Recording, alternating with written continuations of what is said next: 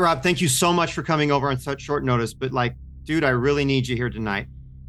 You're welcome, but I mean, I I don't get it. Why you need me here? Like, what's what's going on now? So, like, okay, you gotta you gotta think back to when we were little. Do you remember like we had those like night terrors and like I swear something like took me for a little bit and they brought me back, but like something freaky went on. And I'm telling you that's happening all over again. You gotta believe me. I barely remember it. Like, I remember being like a hospital bed and stuff. Uh, but most of it's kind of a blur, actually. I got to be honest with you. No, I'm telling you, there's something in the dark. That's why I got like all these candles lit, and we've been having having power outages, and I just there's something in the dark, my friend. I know I sound crazy, but it's like after me, and I'm afraid it might be after you too. Okay. Um, like, uh, I mean, I, I'm not sure what to say, really. Uh, but you know, I'm here for you, dude. Yeah, I, I I've just so I've got this this like mark, this like little puncture wound thing, and like I just want you to take a look at it. It's Oh, It's- wait.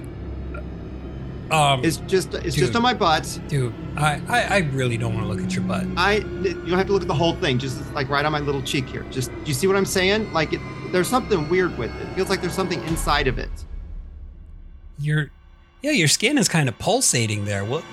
Yeah, it feels odd, and I and sometimes I feel like there's things underneath the bed.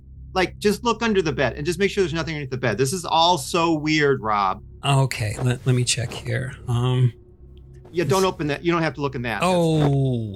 Yeah, uh, just put- a box of dildos. Um. yeah, okay. just put that back. What's in the, What's in this bag here?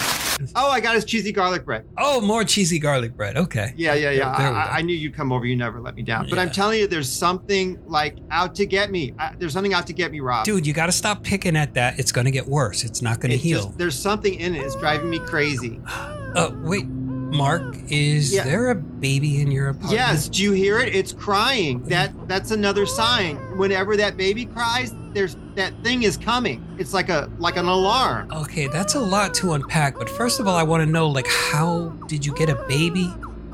Oh, you can find anything on Amazon. Okay. And I got um, free shipping because I'm a Prime member. All right, I see. Is it getting windier outside? Yeah. What? Oh. Rob? Rob? Ah! Mark? I'm scared. It's just thunder, Billy. But mom, But what? they come for me when it's dark. Honey, nobody is coming for you. I'll leave the door open a crack, okay?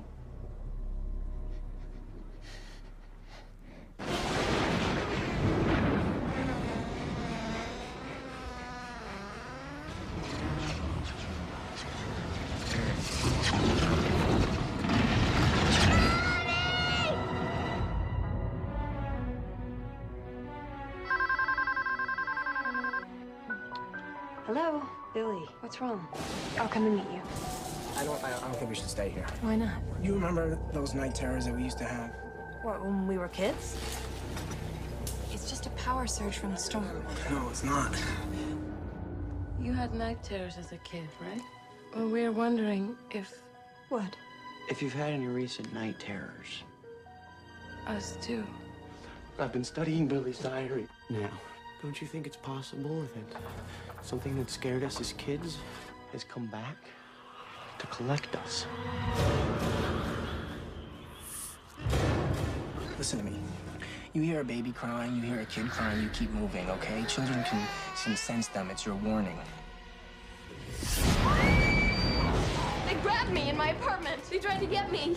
Drink this. Okay, take a few deep breaths. You'll be asleep soon. Sleep? I'm not gonna go to sleep. Honey, you need to go to sleep. I can't go to sleep.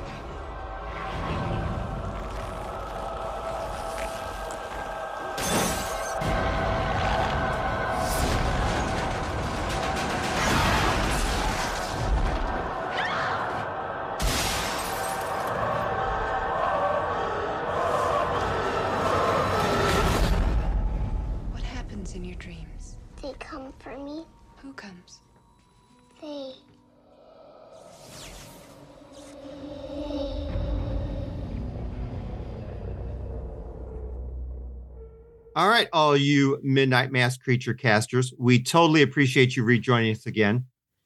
Make sure the lights are on because we're going to be covering They from 2002. I am Mark, and this was my ever awesome co host, Rob's pick.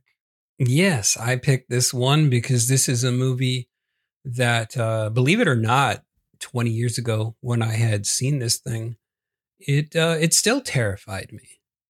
Um, but to be fair, I, I really was in kind of a uh, anxious place at the time. I was dealing with a lot of uh, generalized anxiety, and so it's like everything scared me at that time. Not the Golden Girls again. oh yeah, I'm sure I could find something scary about the Golden Girls too. Oh heck yeah. Um, so the film actually has two endings, depending on what you watch. One is one hour and 29 minutes or one hour and 24 minutes. It's rated PG 13. Wes Craven was an executive producer, so they slapped his name on this and ran with it. It was really just a way to get people's butts in the seats because he really had nothing else to do with this. Mm-hmm. Um, our director is Robert Harmon, and he brought us the uh, Hitcher from 1986, starring Rutger Hauer, which that was the one that I think really made me fall in love with Rutger Hauer. Uh, our lead is Julia. She is a uh, studying to be a psychiatrist. Um, two things that I would recommend watching from her is My Little Eye from 2002, and then Dead Silence, which was a James Wan film from 2007, which I would not mind covering that. Um, if I was going to recast anyone in this movie, I would recast her with Mia Farrow. Um, do you know the actress Rob Mia Farrow? I do. I'm trying to bring up a picture in my mind, but I I do know so who she, you're talking about. Yeah, so she was married to Woody Allen for a while. She was Rosemary and Rosemary's Baby. Um, she was in The Haunting of Julia. That She like as I was watching this last night, I'm like, uh, Laura uh, totally reminds me of Mia Farrow. Anyway, hmm. now she has a boyfriend in the film who is Paul, and he's played by Marc uh, Blucas. And he'll uh, forever be known as Riley to me because as soon as I saw him, I was like, that's Riley from Buffy the Vampire Slayer. so he was on from 1999 to 2002, correct. Now, speaking of Buffy, if I was going to recast this gentleman, he would be the actor that played Angel, David Bor- Boran- Boreanaz? Boreanaz?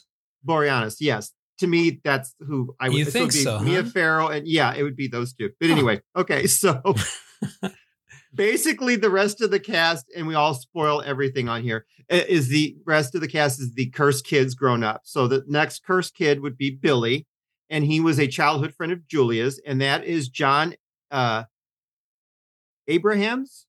Yeah, and he was in like three films I would mention. He was in this scary movie with uh, Anna Faris from 2000. And Anna, if you're listening, I know I'm gay, but I would marry you in a heartbeat because I love her. Um, he was in The House of Wax from 2005, which everyone poo pooed on, but I loved immediately. And I don't care if Paris Hilton's in it. I love that remake. And he was also in Hitchcock, um, a biopic about Alfred Hitchcock from 2012, which has Scarlett Johansson, who I am also gay, but I would marry her too. Um, not just because she had a thing with Ryan Reynolds. I would not use my marriage with her to find out sex secrets about Ryan Reynolds. Sure, you would. Yeah. I probably would. Um, and then so in the film, we also have Sam, who was uh, a college buddy of Billy. We'll get more into that, but that's Ethan Embry. He's done a lot of cool horror things. He was in Disturbing Behavior from 98. He was in Vacancy with the Cute Owen from 2007. He was in The Guest from 2014. He was in Night of the Wolf from 2014. And he was in The Devil's Candy from 2015. Have you seen The Devil's Candy, Rob? No, but I have seen Disturbing Behavior, and I was trying to remember why this guy looked so familiar. So thank you. Okay, so I I want to put The Devil's Candy on your radar. I think you would totally get a, a, a lot of enjoyment out of this film. So I want you to seek out The Devil's Candy, um, okay. um, especially since you're into like guitars. I, I, want you to see The Devil's Candy. Okay, so I'll look that up. Yes. So the next uh, person is Terry, who's basically involved with Sam. And I'm going to butcher this woman's name, even though it's amazing. Um, I believe it's Dagmara. And then the last one, I, I'm not even going to attempt it. It's D O M I N C Z Y K. Two films I'd recommend from her. They're neither one horror, but I like both of them. One is Kinsey, from 2004, and the other one is Running with Scissors from 2006. The last person I want to mention is Dr. Booth, and that's Jay, I believe it's Brazeau, B R A Z E A U. A couple of horror things. He was in the It TV miniseries from 1990. Um, he also did Horns from 2013 and then Antlers from 2021 more recently. He did a couple other things, but just so we can keep time going here, those are just things I want to mention by him. Well, what So I there we remember from him is um, I don't know why I remember this, but because he was Wait, only. can I guess? Can I guess? Okay, go ahead. Is it House of the Dead? No, Okay, go ahead. uh, it's uh, actually Stargate SG One. He was only. Oh, on- I would have never went there. Okay. he was only in one episode of Stargate SG One, um, but it was. Oh, he was also in Supernatural. Okay. He did loads of TV shows. Like Yeah. I, I had a lot of things written down, but in order of time, I didn't cover everything. But he did lots of TV shows. yeah. lots and okay. lots. Yes. Oh, and So- yes, uh, the little the little girl that we'll see later on is uh she's in a lot of the early 2000s movies. Her name is Jodelle Ferland. Um Are we talking about Sarah? uh yes, Sarah. Yes, that's oh, okay. correct. All right. Um yeah, she's in Silent Hill, the original Silent Hill movie. Uh it's one of my favorite shows Dark Matter where she's actually a teenager there, but yeah, she's a spunky little teenager. Um and also she was in an, a couple episodes of Stargate Atlantis, I think. Oh, interesting. Oh, really quick. I'm glad you said that because the actor that plays Dr. Booth was also in Disturbing Behavior as well. Oh wow. Yeah. Don't you dare ask me who he was because I'll climb through this microphone and bitch slap you and climb back and with the broadcast. so who was he? There you go. Here we go, folks. It's on. Um, so our film opens with a dark and stormy night. We have a little boy in bed and he's scared, and his name is Billy. Um, which you know later on we'll see grown Billy. Um, and he's very upset and he's calling for his mother, who's you know comes in and checks on him. And we've got your your closet door open just a crack and everything, and it's windy and rainy outside. And mom comforts him, but she's like, you know, I can't, you know, stay in here and you can't sleep with us. I'm going to head back downstairs with your dad because he's already got his pants down around his ankles and we were busy. um, so she leaves him and she's like, you know, just put your, you know, cover up over your head because every child knows that that will protect you from everything in the world as long as you can't see it. Yep, that's Um, the protection mechanism. Exactly. So a couple of cool things happen here, I feel.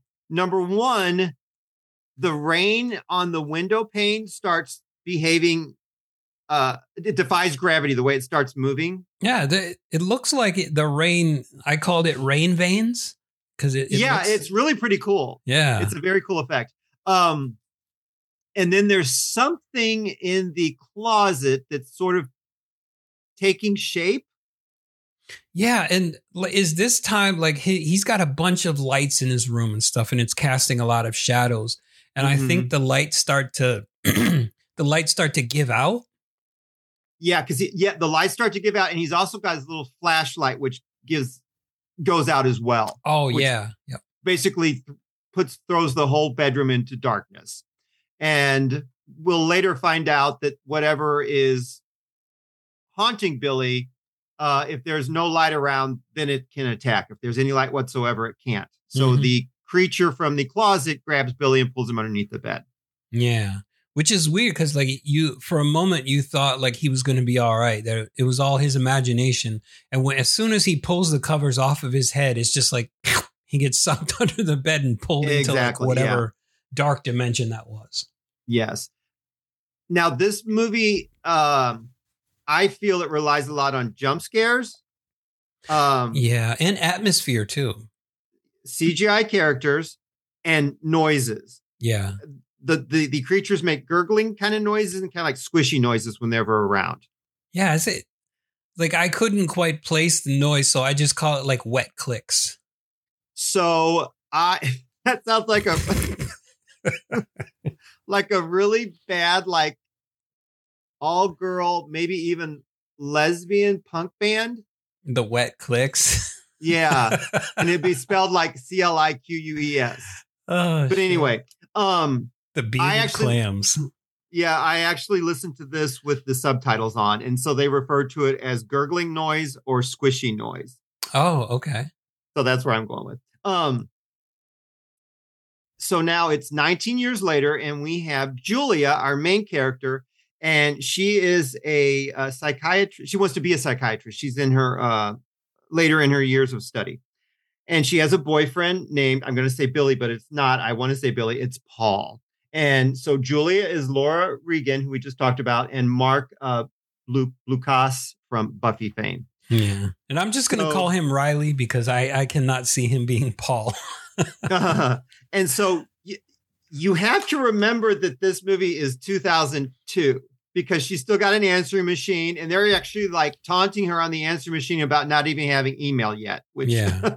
i thought was really quite funny anyway so julia arrives home and you know through the messages we you know um kind of hear that she's been working on her masters and everything and so at the bar uh, her boyfriend Paul has talked her into meeting, you know, with him because she's so, you know, busy getting ready for her her um, meeting with the professors about her her thesis. Uh, but he's talked her into coming out, and we find out that um, Paul thinks that um, that uh, Julia is overbearing like her mother, and she's moody, but she's passionate and driven, and she feels that Paul's hardworking, honest, and empathetic. Uh, and then they go to play this little game of pool and everything, and she wins. And um, later, his apartment, we find out he's got two roomies who are useless because they don't can't hold down a job, and they're just Yeah. it's basic like couch potatoes. A couple of freeloaders. I know. Um, I also kind of want the movie where it's just the three of them, and for some reason it's so hot they don't wear pants. But we don't get that movie. But we do get on the TV set that there's uh the city's been like uh cursed with rolling blackouts and everything, which is going to force the city into a lot of bouts of just sheer darkness. And I wonder, do they live do they live someplace where it's raining all the time too? Because it seems to always be raining there. Well, I wonder if it's do they tell us? I'm wondering if it's like Seattle is supposed to be something like that, maybe where it is kind of like the weather's kind of bad. I don't Maybe know. I don't think they let us know like the location. Yeah, I don't think they do either. Um, but of course, at this point in time, the bad weather would make sense with the rolling blackouts. They just would kind of go hand in hand, I guess. Yeah. Or does the creatures have something to do with that? I wonder. Right, maybe. Like, you know, who who's to say that that just like the four of them were the only children who were marked and um Mm-hmm. maybe they're just collecting everybody. you know? Right. Who knows? Who knows? Um, this movie, uh, I will say this right now. If you're not good with ambiguity, this is going to frustrate the heck out of you. Oh Um, yeah. Yep.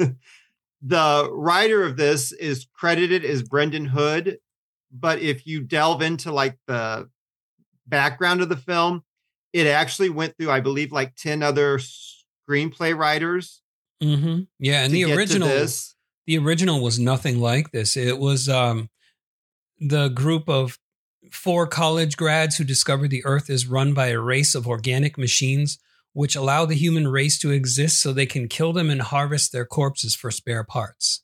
Exactly. Right. Which is really not at all what we're getting here. We do No. have four, co- four kind of college age students. this is more Um, like a, a Wes Craven. Like I could see Wes Craven writing something like this because he deals with like a lot of nightmares and things like that. I will cl- uh, again. I will state this: he had nothing to do with this film, other than executive producing it. Like he had nothing to do with this. I do feel like, to me, there are bits and pieces that feel uh, very, very loosely akin to A Nightmare on Elm Street. Yes, the, Yes. especially when um like the sleepwalking thing and um, yeah, just there's just little, little tiny parts. Now, I'm not saying, folks, if you're fans of Nightmare on Elm Street, you must see this because it's it's not even that strong of a connection. no, there's just little parts. it's Yeah. like if you've seen it, if you've seen Nightmare on Elm Street quite a few times, you'll probably say, "Oh, hey, that that's very similar to this." Yes. And I most definitely want to point out Wes Craven had nothing to do with this. It was just a way to get butts in seats by putting his name on this. Yeah. yeah. So, you know, as it would be, uh, it they have to go to their little separate room just to even get any time alone because he's got two other roommates. Um, and they're kind of getting acquainted, you know, hot and heavy, but the, they're interrupted by a phone call. It's not uh, Dr. Crowley, but it's actually her friend Billy, who she's known since she was five years old. Apparently, he's done this to them before. So, you know, Paul's kind of used to this, but he doesn't really like it, but he puts up with it because he's a good guy. And so she says she can't see him, but he eventually talks her into meeting her at a diner in half an hour. So she heads over to the diner and Billy's there. He looks pretty bad. And of course, Billy is um, the actor that I mentioned earlier. Uh, oh, uh, Jon Abrams. So he's there looking kind of disheveled and like he's not in the best of health, hasn't been sleeping, that kind of thing. And he's trying to convince her that um like they they are back again and everything.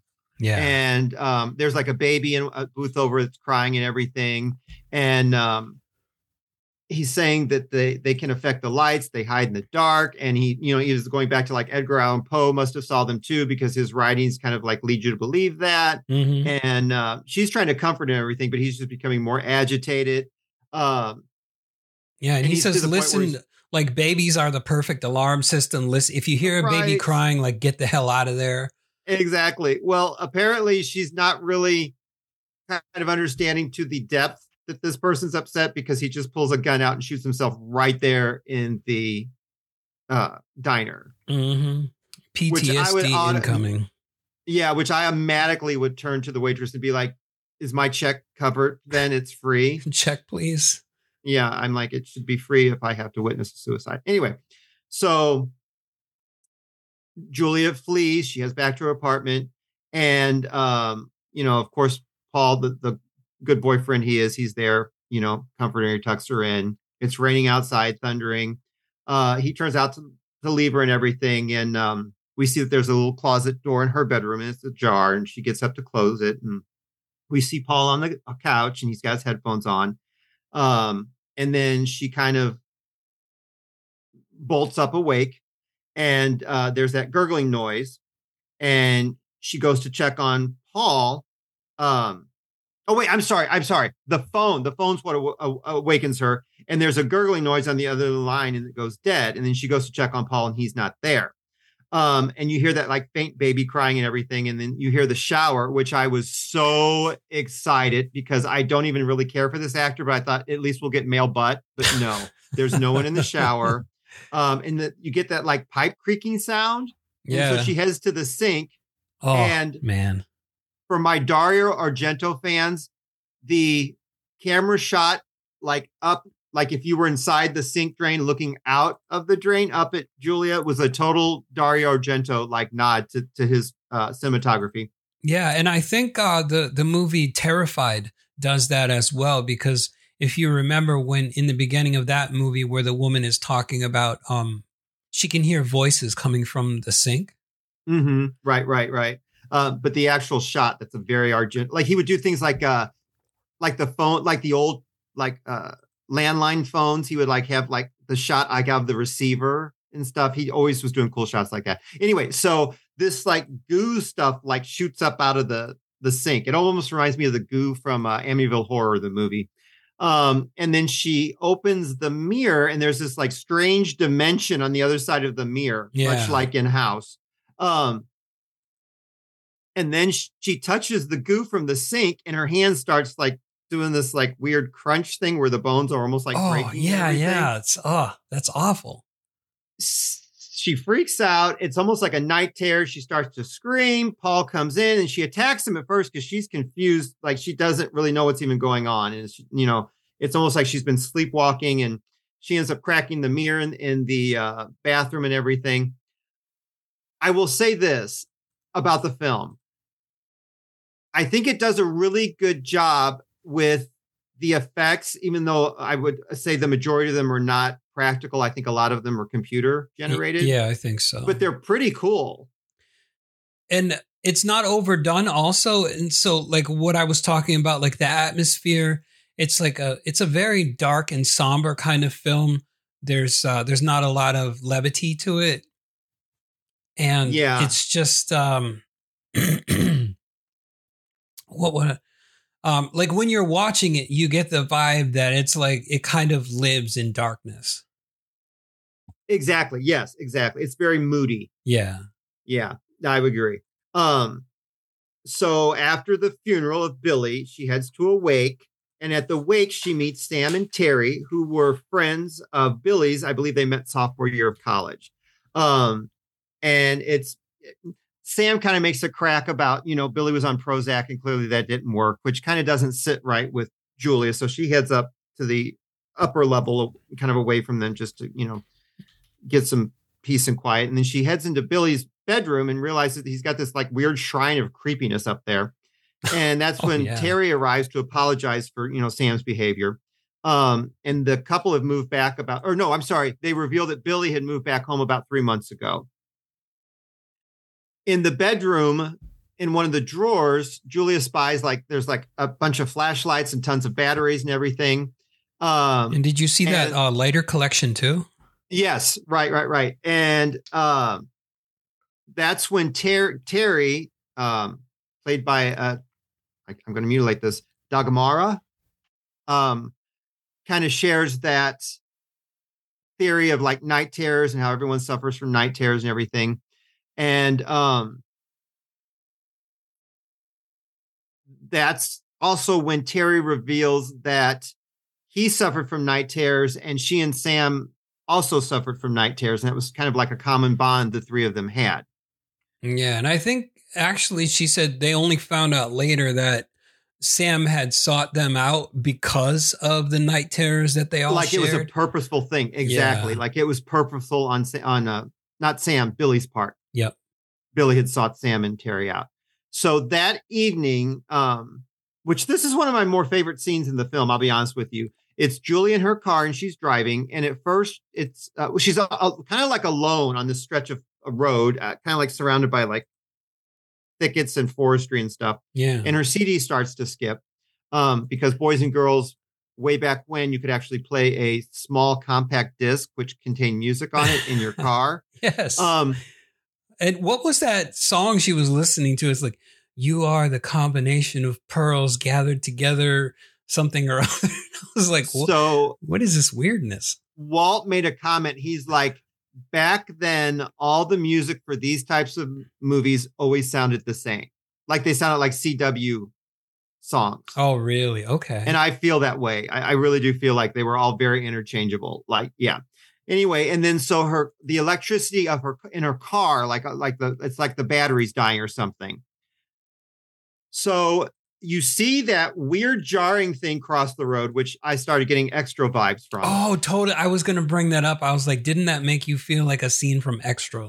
Totally. And then all of a sudden it's like up on the windshield. Um, the movie's very wise. They don't really dwell much on the creatures. They show them pretty quick, which Mhm. I think is a good thing. So anyway, that causes her to swerve off the road and now her car just won't start at all. So she decides to climb out and check things out with her flashlight. That's when you get like the creature kind of thing, like laying there off to the side in the like the grass Yeah. and you get the weird creepy noises and everything and then when she flashes the light on it it's gone Mhm. and you get all those gurgling noises and stuff that made sense only when I read the like when I was reading some of the trivia and people were, you know, having their throwing their own theories around. And it's like, okay, so these things can't exist in the light. So it would make sense that it the creature would not be there when shining the light on it because the from a they come from a dimension of darkness. And so therefore, with the light off of it, you can actually see it. yeah right right right which then so that made sense to me. started pointing out all different types of light how they could never ever exist anywhere that was open because there's like reflective light and i started naming all the different types of lights that punch holes in this theory oh of shit. existing unless they were like totally sealed. But anyway, um, so you just have to throw. I mean, it's a horror movie, so you just throw all that you know out the window. Anyway, Yeah. so she sees it again laying there in the grass, and she freaks out. Hears the gurgling noises, and she gets back in the car. And beside her in the passenger seat is Billy, and he's like Julia, and she freaks the heck out and jumps Oh. out. and almost gets run over by a big rig. Semi, yeah, Yeah. with the lights, which of course the lights would cause the creatures to back off too because it's so bright. hmm So she gets back in the car and she just takes off. Um, so back at Paul's apartment, you hear loud music and the baby crying, and she enters to find the three men. Um, basically, what would you call it, like a bukkake party? bukkake, what- a beer bukkake. Yeah. no, they're just drinking beer. Um, and she's upset, but then she gets all pissy with Paul because he's been drinking and she just wanted to come there and he would console her. And now he's, you know, upset. I mean, she's upset because, you know, he's had some beers and everything and she was in an accident. She recounts her what happened and everything. Um, and then Paul makes that comment, you know, uh, did you hit an alien? That makes her even more pissy and everything and she gets all testy and then he's like hey you know cut me some slack because uh, you know apparently he's like it works like he's an ambulance driver or something like that Yeah, I think he's, he's a like- medic. Yeah. he's like a medic yeah and he's like you know cut me some slack i had to deal with all these like horrible accidents and blah blah blah he's like so i was just really letting off some steam by having some drinks with my you know loser uh, roommates. He's like, look, bitch. right right. So back at uh terry uh sam and terry's place they are showing julia's they're showing julia billy's diary. Um and some of the quotes he's like you know uh they always lurk in the darkness and the shadow and he's trying to figure out like are they an incubus? Is it like a grendel?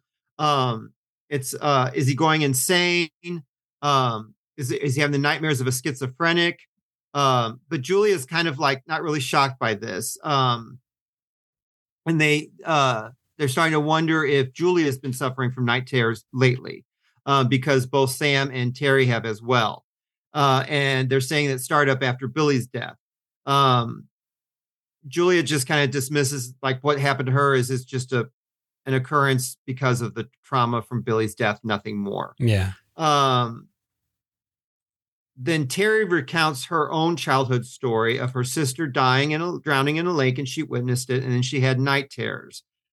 Uh, hours later, she was gone, and her parents thought maybe she had been kidnapped. They couldn't find her. Then later, she was discovered in a doghouse. When her father reached in to retrieve her, she had a knife and she stabbed him in the eye because she thought he was a demon. Um, and she's starting to have these feelings all over again.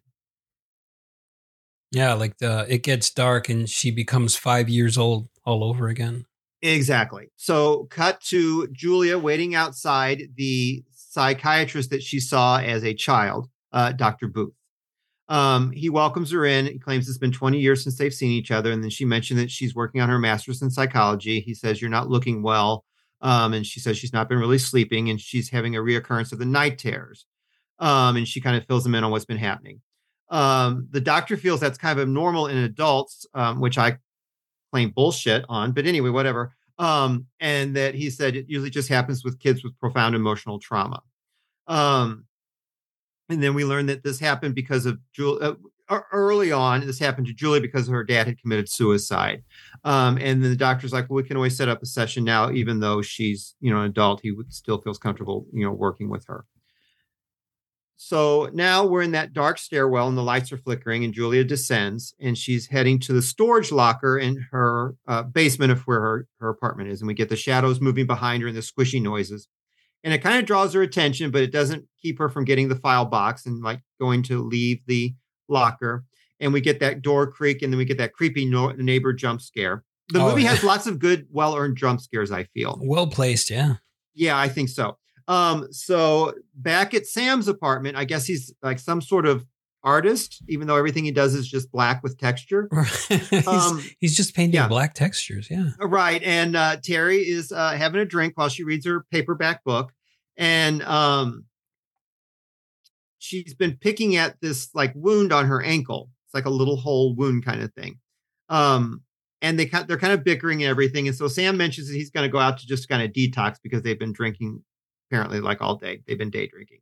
And so she's going to hang back and read and everything, but she hears some weird noises. Um, so basically Sam is like in a almost like a loft apartment. Would you agree, Rob? Yeah. I, I, I think it would be a loft because it has to have a, a service elevator to get up there. Exactly, Um, exactly. Kind So of like, uh, Brundlefly. right. Oh, good, good. Or like uh, Flashdance, or basically like any erotic thriller from the '90s. Someone lived, or the one of these 80, yeah, places. flash dance from the 80s. yeah, this is pretty much where these people inhabited. Okay. So she hears these weird noises on the elevator and she goes to investigate. And there's that one cool shot that I really liked where she's been drinking tea from a or whatever. I think she's got tea now to sober up, but or, um the the teacup is actually glass, and there's that shot where like breath is on her glass after she sets it down. I thought that was a, a nice touch. Um, And So I, I think oh. you can see a reflection of one of those things in the in the teapot, if I'm not oh, I mistaken. I don't doubt you at all. That's not the, the movie has some pretty clever like little touches uh to it, I think. But for some reason, she feels the need to remove the wall vent. And Oh, like, because she hears at- the she hears the rat trap go off. That's what it was. Yeah, but I still would. I don't know. I would just be like, we'll let Sam handle that. But anyway, so she like removes it and sticks her head and her hand in there with a lighter to look down the vent and everything. Where we we get like that view of the like little creature, not little, but like the creature, the darkness creature in the vent and everything. Yeah. And it's kind of hiding out, waiting for uh waiting for that lighter to go out, I guess. Exactly, but the lighter keeps it at bay. So at Julia's apartment, she's going through the box and she discovers this VHS tape from uh, uh like May 21st, 1982. And so it's basically from the hospital where she was as a kid, and it just kind of shows her having a night terror. And we get that telephone jump scare, and it's her friend Kim, uh, who's calling to check in on her. And um, Julia's supposed to be studying, and she says, you know, Kim, you know, call me back later to make sure I'm still awake and studying, that I've not fallen asleep and, you know, slacking on the job. Um, and then she also has this iconography book, and it's got like the, it's a really famous picture of like, a, it's like a, an artist depiction of a night terror. So it's like got this woman like sprawled across the bed and like a like demon imp on her chest Oh, representing yeah. like a night terror and everything. Anyway, so there's all sorts of these visual renditions of night terrors and everything. And then she spies her own old drawings that she's made and everything. She there's pictures of her and Billy as kids, and then there's like the doctor's diagnosis notes of her uh, claiming paranoid delusions and emotional difficulties and everything. So in the interim, Terry has decided to leave and go swimming. So we have Terry disrobing down to her swim her swimsuit, and she takes off her crucifix, which I don't really think that would work when I Oda with these things. Yeah, what kind I of guess it's for crucifix was that anyway? That was a weird looking thing. So I think I don't even know if I can explain this to you, Rob. It's like a craft kit. And uh, uh, is it called boondoggling? I think that might be what it's called. There are these like plastic strips. Sometimes you do it with leather, and it's like a braiding effect. Okay. And I think that's what that was made of. Oh my god, I can't believe I remember the term. I'm pretty sure it's called boondoggling. Oh wow. Oh, so it wasn't even like something she bought. It's probably something that she made. Yeah, I, yeah. I, I get the impression that her and Sam are both kind of like artsy types. Yeah, they, they do look like hipsters from from the early two thousands. Yeah, yeah. But anyway, so yes, I agree with you. Um, yeah, don't think like Jesus on a cross. It was more like handmade, I thought. Yeah, probably. I thought it Um, was like maybe because I know she's um, well, based on her name and everything, uh, she's definitely from a, a European kind of culture, and so like maybe it was their cross, but I, I highly doubt that. You mean Terry or the actress's name? Well, yes, the actress, but I mean, you can you can detect the the accent in her oh, voice. Oh, gotcha. so okay, like- gotcha, gotcha, gotcha. Okay. So in the shower, we see that her little ankle wound is not looking so hot. Oh, kinda it's like- it's oozing. Yeah. it's weepy. Yeah, exactly.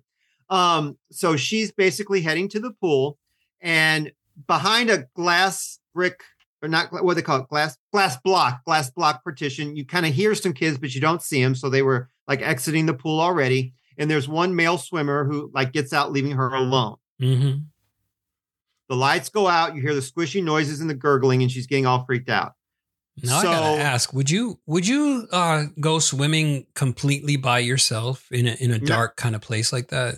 Not with clothes on. so this scene is if if they if the director told me that this was not an homage to Val Lewton's Cat People, I would call him a liar. There, this is totally an homage to uh, Val Lewton's Cat People. Um, one of the women, same thing. She goes swimming. She's eventually left alone, and then she, spoiler alert, she's attacked while she's swimming in the pool.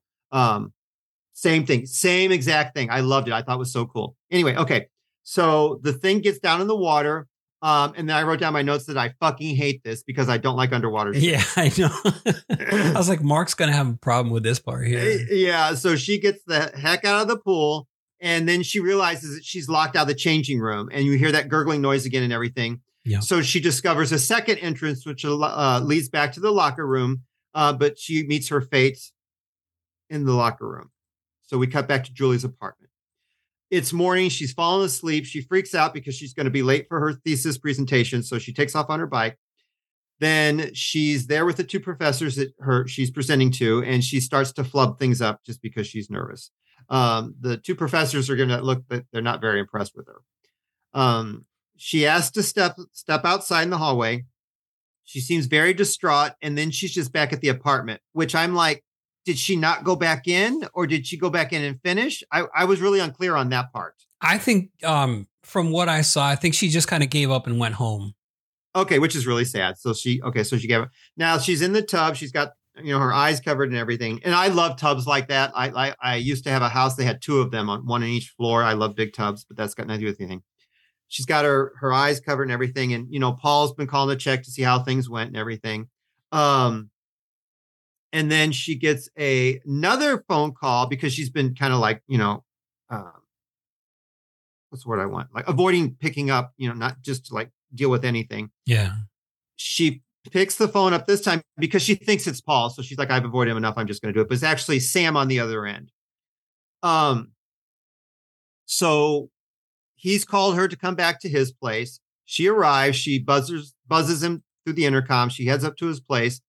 Of course, there's no one answering. You know, when, once the elevator gets there, she calls. No one answers him. And then all of a sudden, he comes like kind of like out from behind his, you know, super black painting. And then he's like, uh, you know, can you feel that something bad is happening? Uh, and then he reveals that Terry was like a no show last night and there her stuff is at the locker, but she never picked it up. He pulls out Billy's diary to show her some more things. Um, there's some quotes like, you know, it, uh, it only marks the kids who have night terrors.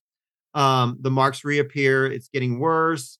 Um, and then uh, Billy had pulled something out they had implanted inside of him. And how come they didn't show what was pulled out? I mean, you could clearly see it wrapped in some kind of gauze inside of the book there, but they never showed that.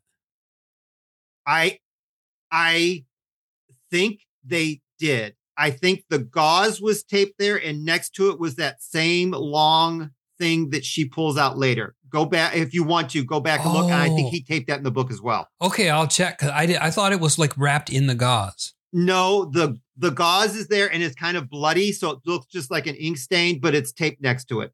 I'm pretty sure. Okay, yeah, I'll check that out. Okay. So um you know, they're basically saying that something is coming back to collect us. So Sam reveals that he saw Terry's mark and that he's got one on his clavicle. So we're back at the psychiatrist's office waiting room, and this is where we see Sarah, the young lady you were talking about that was from Silent Hill, I believe, right? Yep. Okay. And she starts talking to Julia, and uh, it's revealed that Sarah's there because her mother's dead. And, you know, at first, Sarah thinks that Julia works there, and she says, no, she's also a patient. And then she just starts prying into Sarah's dreams. And uh, Sarah reveals that they come to eat me, and light keeps them away. And we see that her, uh, Sarah's arm also has a little mark on it. Yeah, it's like, what the hell do they do to mark these people with? Um, like I wonder how they would do that and to create like such an oozing type of wound that nobody really notices. Well, and there's also an implant. Clearly, they're implanting Yeah, something in there yeah. as well. Yeah, like a hook sliver type thing. it's disgusting. Yeah. Um, so once inside the office, Julia starts to reveal her theories about the marks and everything, and her doctor um asks about how things uh go and everything, and, and it's revealed that she failed her just her she failed her defense thesis. Um, and then he's like, "Well, go ahead and tackle this case," and so she you know starts you know running through the case and everything, and rationally breaks it down, and then you know she reveals that ultimately she feels guilty that her friend is dead. And then Dr. Booth predicts that she'll be an excellent psychi- psychiatrist and they schedule their next appointment. But before she leaves, he makes the comment, uh, well, if this is fact, then where is your mark? Back at the apartment, we see Paul checking her for the mark. yep. Um, and then, you know, Julie kind of explains why they're doing. Then Paul reassures her and gives her a kiss. Back at Sam's apartment, he's working on that damn painting again, and we hear the creak of the elevator. And then there, I the, wrote, wrote down that there are so many candles lit. It's like uh, Dracula's. he's having a romantic uh, evening. Abbey. Yeah. yeah. Um, but clearly he's doing this because of all the rolling blackouts. He's like, this way I'll be covered. hmm And didn't it look like it was daylight outside his apartment though? It did. I thought so too. But you get that really weird. Okay, so, hmm. So whenever you're like on a really hot day and you see the pavement and it's like the heat rising from the pavement, you get that weird effect. Yeah. Or the effect of Predator in the movie where he's invisible, but you can see him. Oh yeah, like the light being bounced off of something. Yeah. So you get that really fast. And I wasn't quite sure if it was supposed to be something created by the creatures or if it was supposed to be the heat of the candles. But I did Oh, make you a know, note of that. you know what I thought it was? Um, the creatures, since they can affect things, like usually what you were looking at up there that made the uh, sprinklers come on was I thought it was a gas leak. Um, and you could see Oh, the gas okay. escaping. Or just the heat from all those damn candles. Yeah, right. Something. But yeah, that the candles got put out by the sprinkler system. Yeah. So the sprinkler, yeah. And thankfully he had a white t shirt on. So it was like a wet white t shirt contest. uh, no. Um, but he does go to look out the hallway um, and he sees that there's a creature in the hall. yeah. Um, so Sam is trying to get out the windows, but of course he can't open a single one, nor get the neighbor next door's attention as well. yeah, they're watching Golden Girls. They're, they're right. So he, what is it? Uh, small wonder. oh, small. um, yeah. So he tries busting out the window, which he is successful at, but then he just decides, I'm going to opt for the elevator escape. So he, once on the elevator, we get all the gurgling noises and it kind of starts to free fall, but then it stops and it pauses between floors, which I automatically assumed he was going to try call, crawling out and then get chopped in half because Yeah. that's usually how this plays out. It was like, uh, wait, we're not in Final Destination now. exactly, exactly. So the lights flicker some more, and then um, it drops again. Then he manages to get out, but between like so the it the elevator's not quite reached the floor yet. So there's some dark space between the floor of the elevator and the floor of the actual level that he's on. yeah. And it's pitch black. And so he lights his little like uh, lighter to look underneath, and then they grab him and pull him underneath the elevator into the dark. Yeah. And I think that's um that was actually well played because the inside of the elevator was light but also dripping with water and um the room he was standing in was also light but like underneath there it was just t- complete darkness so they could like use that right. as like a portal to pull him I under. concur. I concur with you. So back at Paul's apartment, Paul and Julia are in bed. They're kissing. It's clearly been after intercourse um, because she's removing the peg. Um, and then we get the most gratuitous nude scene for nudity's sake only. The roomie walks in as she's getting dressed. Whatever. Now Um, I don't Paul- remember this part, but then I saw it. I was like, "Wait a minute, was this in the movie that I saw?" Yeah, uh, yeah. Clearly, it was. Yeah. They probably want like something for. Yeah. We Anyway, so Paul freaks out. Right. Yeah. Paul freaks out, and then the couple are heading down the hallway. You know, for her to head home, and he's walking her basically to the hallway. Um, she apologizes for her past behavior and everything. They part ways. Back at her place, the lights are on. She cracks the window a little bit, turns on the TV, and we're talking more about the power shortage and uh, you know everyone's trying to save energy and the rolling black blackouts. And we see the dark closet with the door ajar again. Yeah. So she apprehensively goes over to check it out, and the light inside is dead, and we hear the creaking noises. And then there's a creature reveal jump scare, and she flees into the street and bumps into the bald guy, which I don't know if that was me or you, but either way, we scare the shit out of that was one of us. Yeah. Yeah. And then there's that dumpster scene where the noises are almost kind of reminiscent of a creature. Yeah. Like there's So- a lot of tricks with sound in this movie. Yes. It kind of it kind of harkens back to Mimic or it mimics Mimic with the the the way it plays with noise, I believe. Yeah. hmm Anyway, so the man, uh, it looked like it would have been a Chinese restaurant. The man dumping the trash in the dumpster leads to a restaurant, which she enters and goes into the bathroom. Yep, that big bag of dead cats. Yep. Right, right. So in the Rob said that I did not, people. Um, so direct your hate mail to Rob. Um, so in the uh, bathroom of the restaurant, she realizes that up at her hairline, which I don't have anymore, um, she's bleeding. Well, lo and behold, that's where her mark is. That's why Paul didn't find it because he didn't look in her hair. From that hairline, she pulls this disgusting, it looks like a fishbone, something Yeah. out of her hairline. And didn't it have like this uh jagged fishing hook at the end of it? Like It looked barbed. It looked like a barbed bone. Yeah. Like it, it looked disgusting. It, it looked horrifying, like painful as all get out. like pulling that out of your skull. Ooh. Yes. Yes, it looked horrifying. Uh, so she's freaked out. She's back at Paul's apartment. She's trying to like get him to understand her rantings and everything. I turned to Walter and said, Why, oh, why did you not bring that splinter thing with you? Because that's all the proof you would need. But apparently she did not do that. Right. Yeah, I would have had that in my pocket. Like, look, this is Yeah. this was in my head. Right. So she's all frantic and she's not really paying close attention to Paul because, you know, with him being a medic, he has access to medications and things. So he's giving her a sedative. Once he re- reveals what he's done after she's drank it, she freaks out. He's heading into the other room to call for assistance, you know, because she's upset. And he's also under the guise of getting her, you know, a fresh change of clothes. Like a fool, he leaves her on the couch, giving her time to escape. Mm-hmm.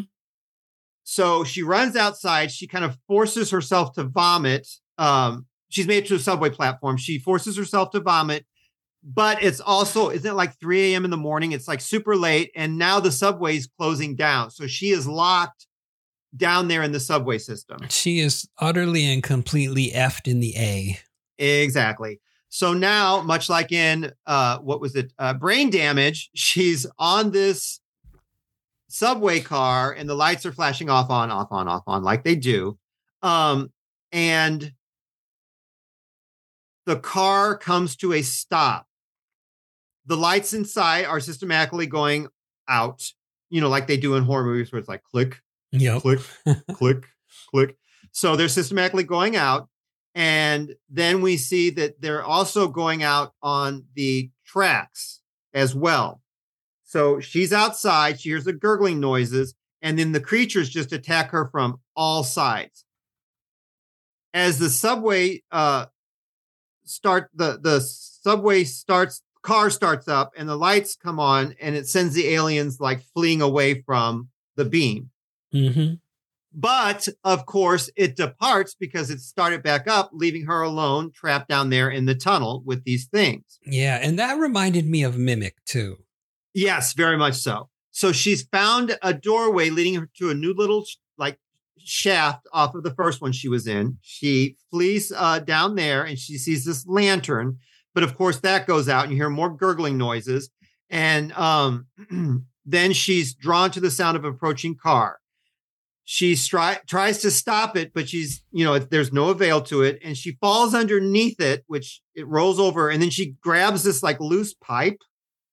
Um, and luckily, the creatures have grabbed her. They're trying to pull her into almost like a large, like drain opening. Yeah, but the so- pipe. Yeah, go ahead, Rob. like yeah pulling her into the pipe and she's saved only by the fact that that pipe that she was holding on to is kind of wedged you know over the over the opening there so they can't Yeah, it prevents them from dragging her all the way through. yeah So, of course, she drops that immediately as soon as she's safe from that little part. so, she sees this ladder leading up to a grate where there is light. She tries climbing up that, but of course, they grab her and pull her back down. yeah and now there's a lot more of them at this time too it's like oh, there's a ton of them. yeah like There's it started of off with maybe like two or three and now there's probably 20 Yeah. So they're kind of attacking her. They're they're pulling her away. She's freaking out. Then between the creatures, it flashes to they are like maintenance workers for the subway system.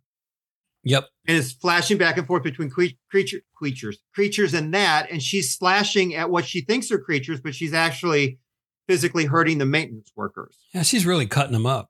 yeah so now we're at a hospital and paul is expressing his concern to dr booth about what's you know been going on she's been brought in because she's severely uh, beaten up and she's got a concussion Julia awakens startled and she's trying to explain everything and they try to settle her down for a rest. And then Paul comforts her and the two men leave the room, the doctor and, and Paul.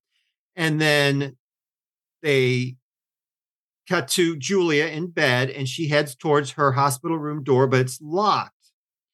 And through the little window, she looks out and realizes that she is like basically in a mental facility and she's clearly shaken by this. And then another pair of doors close Mm-hmm. and it's almost like a little like it would be like a small like hallway between those doors and her her door of her uh, room and there's just enough to make a little dark passageway and then we see the creatures attacking her through the little window on her door Yeah, and the uh, the doctors hear the glass breaking and the scream.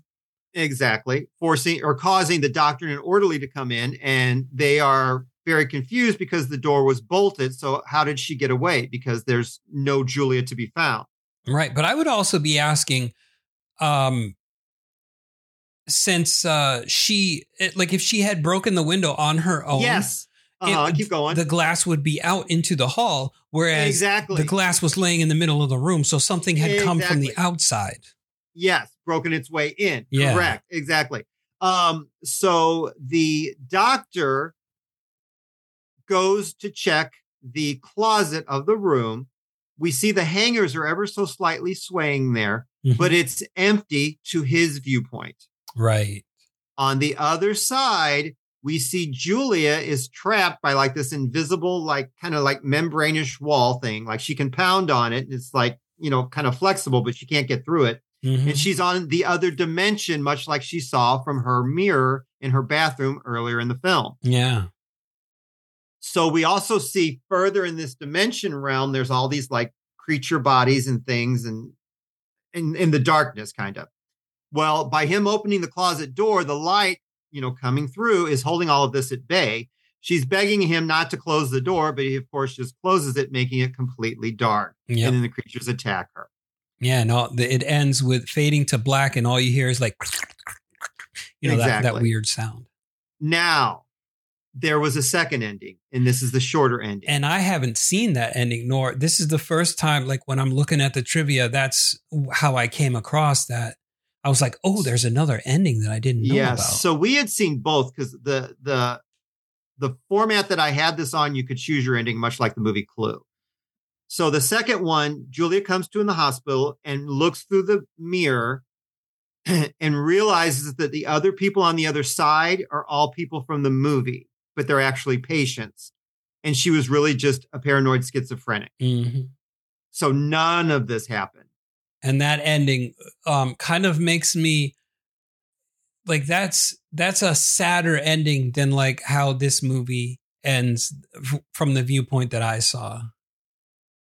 But if you're watching it and you see that ending, I think that would make more sense to why she didn't. Well, that wouldn't even matter anyway. But like, I guess that would make more sense to why she didn't bring that bone thing back to Paul. But that wouldn't matter because Paul is a patient too. Right. So whatever. Yeah.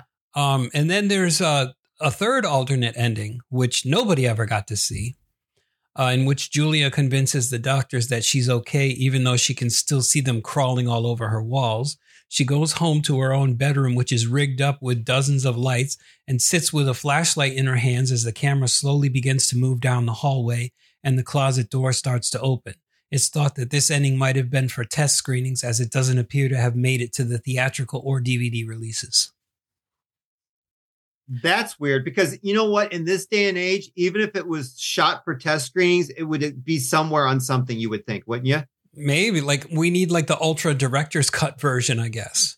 Exactly. Exactly. All right. So I feel that we have come to the end of the film. Yeah, we we've beaten this horse uh dead and then undead. Right. So this was your pick, Rob. What did you think of they? It still holds up. Um the first time I saw it, like I said, it uh, definitely disturbed me. And the second time I saw it, it brought those old feelings back, you know? So the movie kind of does the job. It sets that weird, dark atmosphere where there's like things lurking about and you can hear them and, you know, they make these weird noises. Uh, so it's definitely like if you're bothered by that kind of thing, like not bothered to the point that you won't watch it, but a little bit bothered, then you'll definitely get a good scare out of it. I, I agree. So I saw this in the theater and I thought it was shit. Um, I hated this thing so much. Like I thought it was just so stupid. I I truly hated this movie. Um now I feel so bad I- for making you watch it.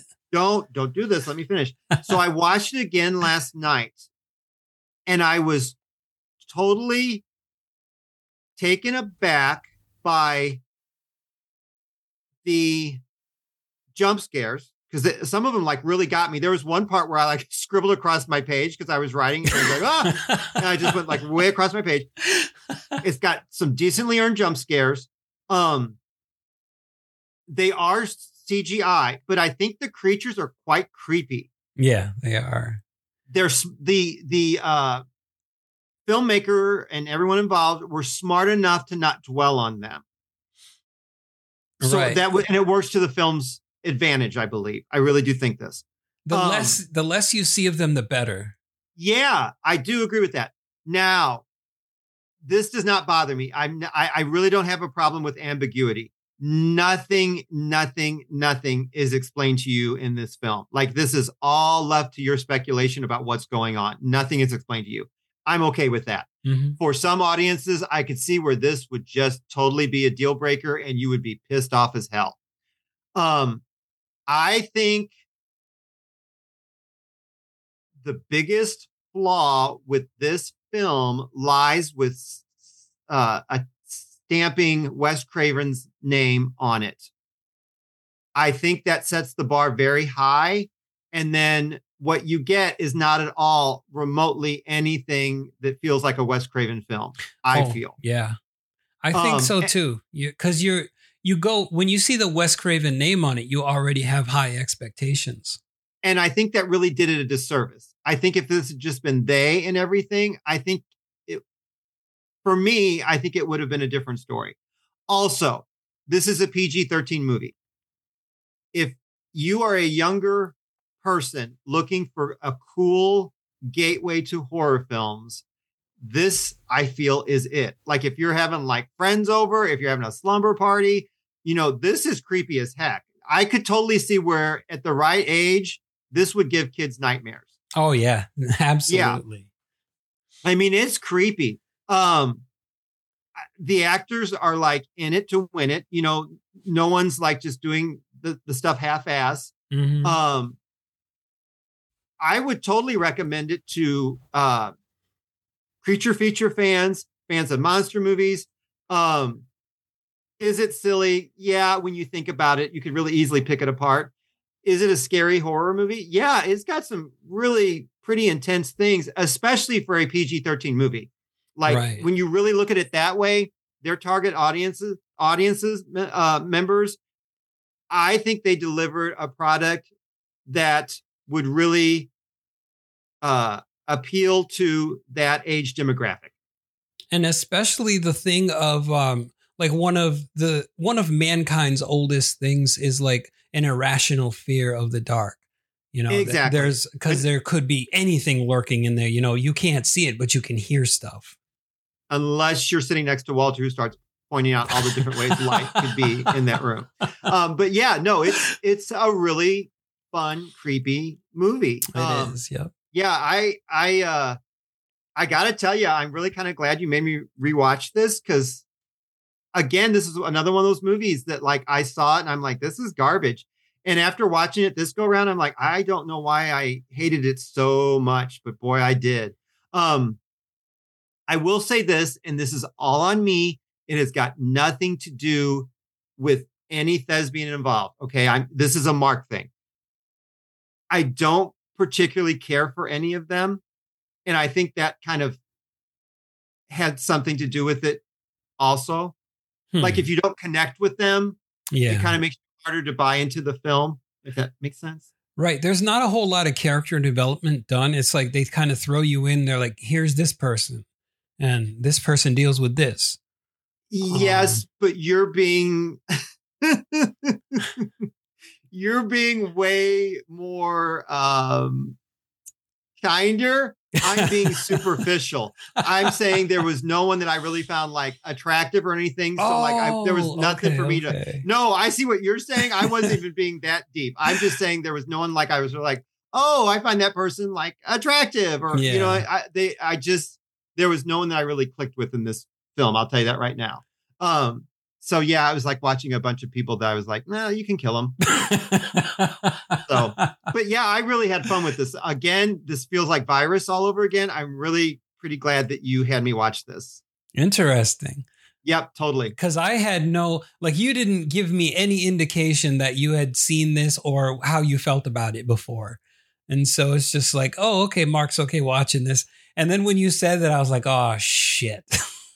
yeah, I don't want you to know. I really don't want you to know. I'm sometimes I'm so excited about things I can't hide it, but I really don't want you to know that going into it. I'd really rather that come down the pipeline. okay. Yeah. Yeah, no, I was, and especially this time of year, I'm like, oh, I hope like you know the right kiddos get a hold of this, and they're like, oh, that was so scary. That like you know, oh, they gave me nightmares, you know, Yeah. that kind of thing. It's like, Yeah, I wasn't thought that able to pretty cool. sleep for a week. Exactly. Yeah. So, um, having said that, we are going to be covering next, and I'm, I gotta admit that we both agreed on this one. Rob was a little bit more excited than me, but it's fine. We're going to be doing Brokeback Mountain. Um, so I'm looking forward to that. Um, One of my favorite George Michael films. Right, right, and we'll both be wearing uh, chaps, uh, of course, without anything underneath. No, we're going to be doing Lucio Fulci's Zombie from 1979, which Rob has not seen yet. Right. We're going full so Fulci once again. full Fulci, the full Fulci. I love it. and um, check your mail, Rob, because I've already sent you a monkey uh, to just kind of sit in the background and make noises while you're watching it. Okay. Yeah, I'll check my mail. Uh, You know, sometimes it gets stolen by people. Yeah, he's coming. He's okay. coming. He's Uh, he's just, coming uh, in, in more ways than one. Well, I was gonna say, watch your uh, you know, genitalia and don't make eye contact with it because it will go crazy. Okay, I'll I'll remember that. But anyway, um, if you want to reach reach us, um, we are always lurking at Instagram uh, at Midnight Mass Creature Cast. I cover that end of things. hmm Or you can contact us th- through. Oh, I almost gave the wrong email address again. Uh, it's a good thing I caught myself. But yes, that's mmccpod at gmail.com. And as always, from the bottom of our dark little hearts, we thank you for joining us because the more the scarier. That's right. And until next time, stay spooky.